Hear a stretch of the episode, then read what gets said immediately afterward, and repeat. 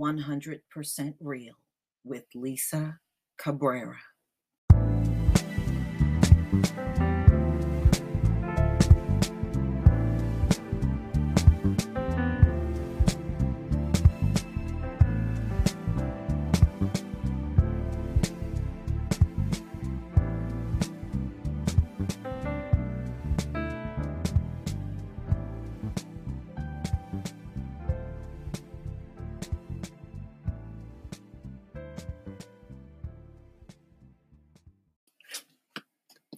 Ladies and gentlemen, over the recent weeks, we have seen protesters tearing down statues of racists and people that put those statues up really should not have. You know, because if you lost the war, there should be no monuments. But despite all of that, you know, as usual, America, being who and what she really is, allowed all of these Confederate statues and racist, slave-owning presidents to go up all over the place. Well, after you get finished tearing down the statues, you still have a problem. The money that is all over the nation, worldwide actually, not just here, but worldwide, bears the faces of those same racists. See, America never hid their racist heroes. They proudly displayed them all over the place in portraits and statues and money and all kinds of monuments to these undeserving people. So what is this? It's worshiping. That's what it is.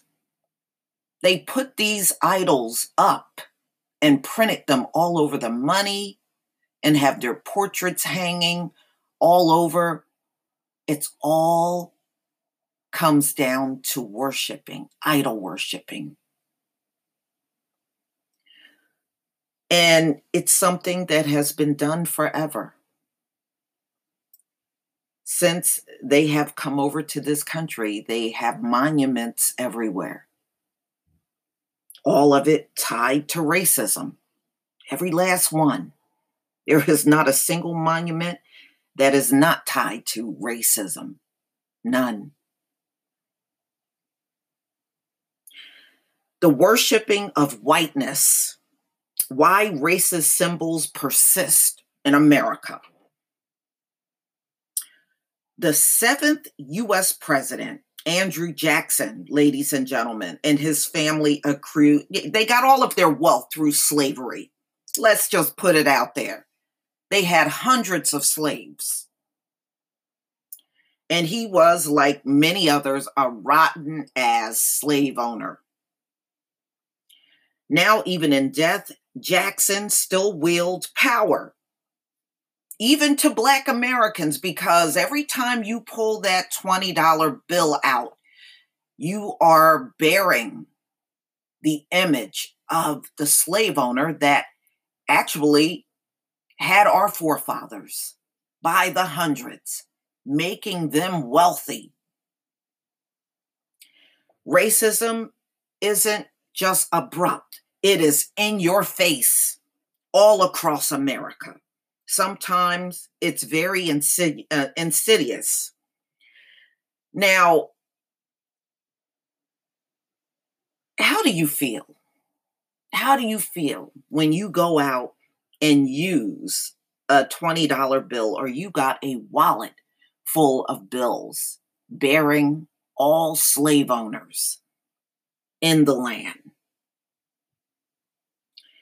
And you are forced to go out and buy things with these bills. And as the years and decades and centuries roll by, this country sees fit to do nothing about it. They do absolutely nothing, y'all. They want to continue to give homage to a bunch of slave owners, ladies and gentlemen. That's what they want to do. So when you say, oh, we're going to take down monuments, That's only part of the problem of what's wrong with America. So, ladies and gentlemen, how many monuments of Confederate statues are in America?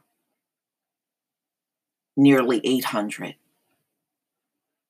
Nearly eight hundred. The most in Virginia. So, over the years, there have been long debates over getting rid of these monuments, and nothing was ever done. Now, the protesters are out there removing these monuments. And we also seen recently Aunt Jemima, Uncle Ben's, Cream of Wheat, now want to take their emblem, which were slaves, off of the box.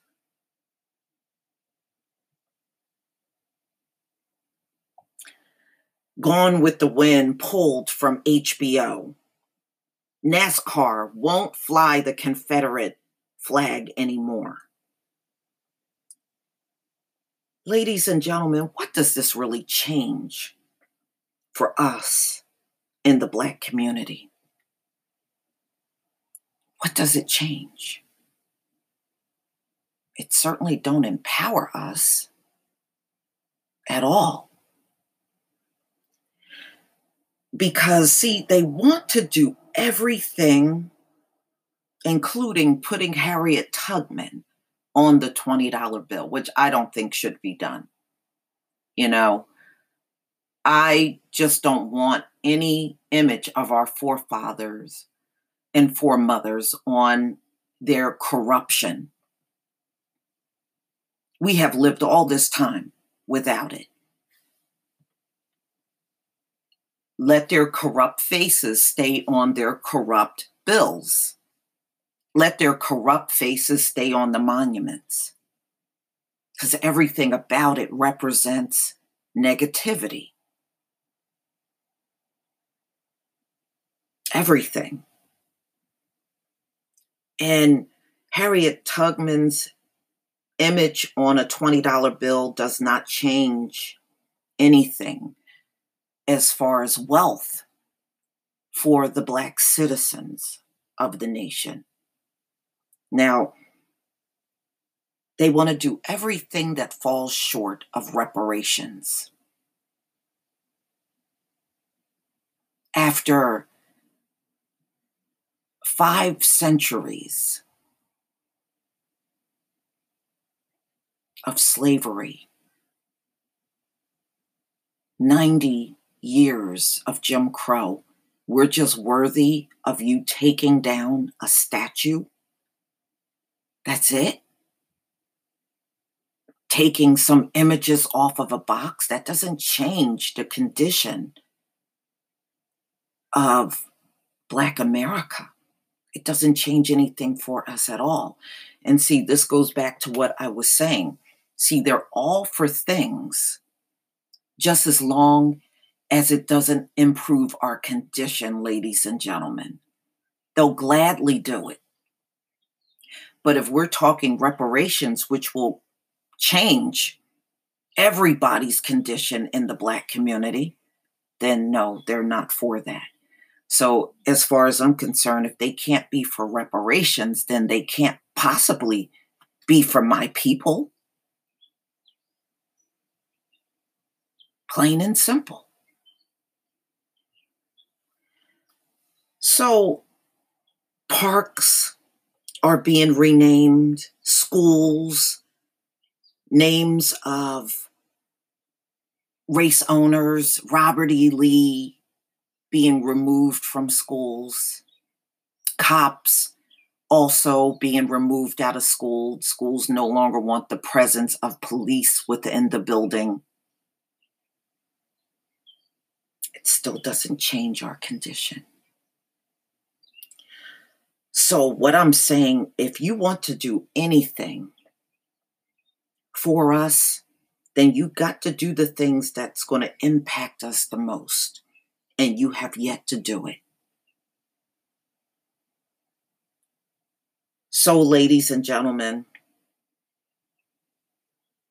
removing monuments is not going to stop a cop from killing us.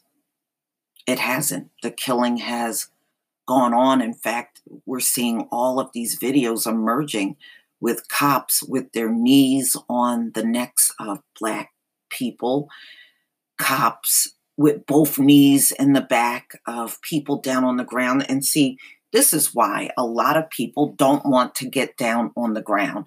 And I have a problem with that anyway. If it's not a serious crime, a felony, a murder, a rape, why does somebody have to be down on the ground over a traffic stop? Seriously, why did that person have to be on the ground? Why does somebody have to be on the ground just walking home from a convenience store? What the hell is up with that? So, what you have to do are some pretty big things. Number one, getting qualified immunity away from these cops, where it gives the citizens the ability to sue a cop that goes overboard over a bunch of nothing. Police reform, you're going to have to do a clean sweep. You cannot reform these same corrupt police departments. If you're not willing to just start all over and get rid of the, the most corrupt cops in the country, then it's counterproductive putting reforms together. You already got some reforms right now, and these cops are still out here on the streets doing the same thing.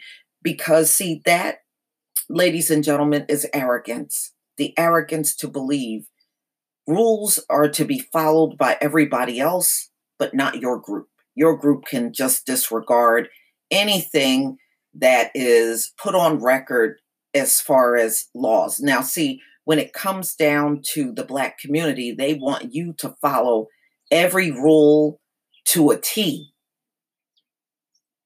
But when it comes down to their own people, they can disregard the rule. It don't apply to them. I don't care about that. Oh, screw that. I don't care. No, because you know what your privileges are. That's why you have that attitude. And see, it's a big, a big reason why your system is falling. And there's not a damn thing you can do about it. And that's why it's in free fall right now, because your weapons, your ranting, your hating on a group of people is not doing anything to stop your downfall. It's not doing a thing. You having a high I Q is not doing a thing to boost the economy.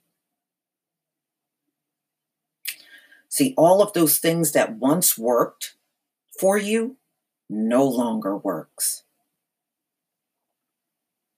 It's not working. And we're watching it not work for you on the world stage.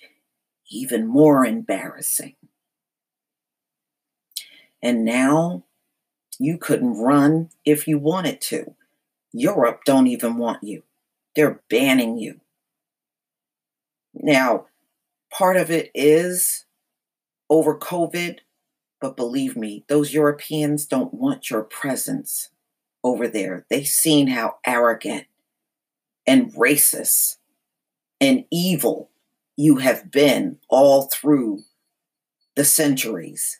They don't want that over there. Notice they didn't embrace those South Africans either. They don't want that over there. So it goes much deeper than just COVID. But ladies and gentlemen, this concludes my podcast for today. I want to thank each and every one of you for stopping by and listening to my podcast. And those of you that are my supporters, I deeply thank you. And if you are not a supporter, definitely consider becoming one. Peace, family.